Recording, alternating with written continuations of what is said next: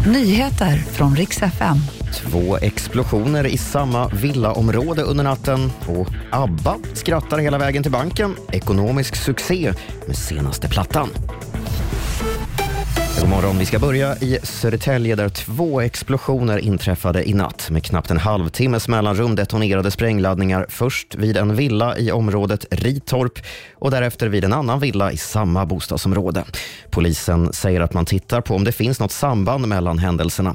Det finns inga rapporter om att någon person har kommit till skada så har USAs president Joe Biden genomgått sin årliga hälsoundersökning och enligt läkarna så är han i god form och i skick att fortsätta leda landet.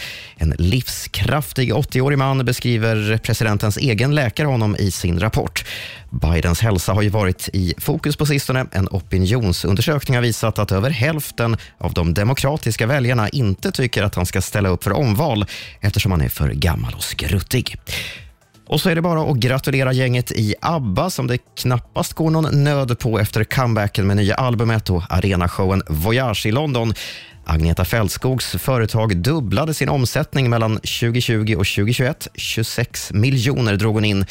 Och Benny Andersson plockade nyligen ut 80 miljoner kronor i vinst från sitt bolag. Showen i London är förlängd och kommer att fortsätta till åtminstone 2026. Och Det var de senaste nyheterna. Jag heter Robin Kalmegård.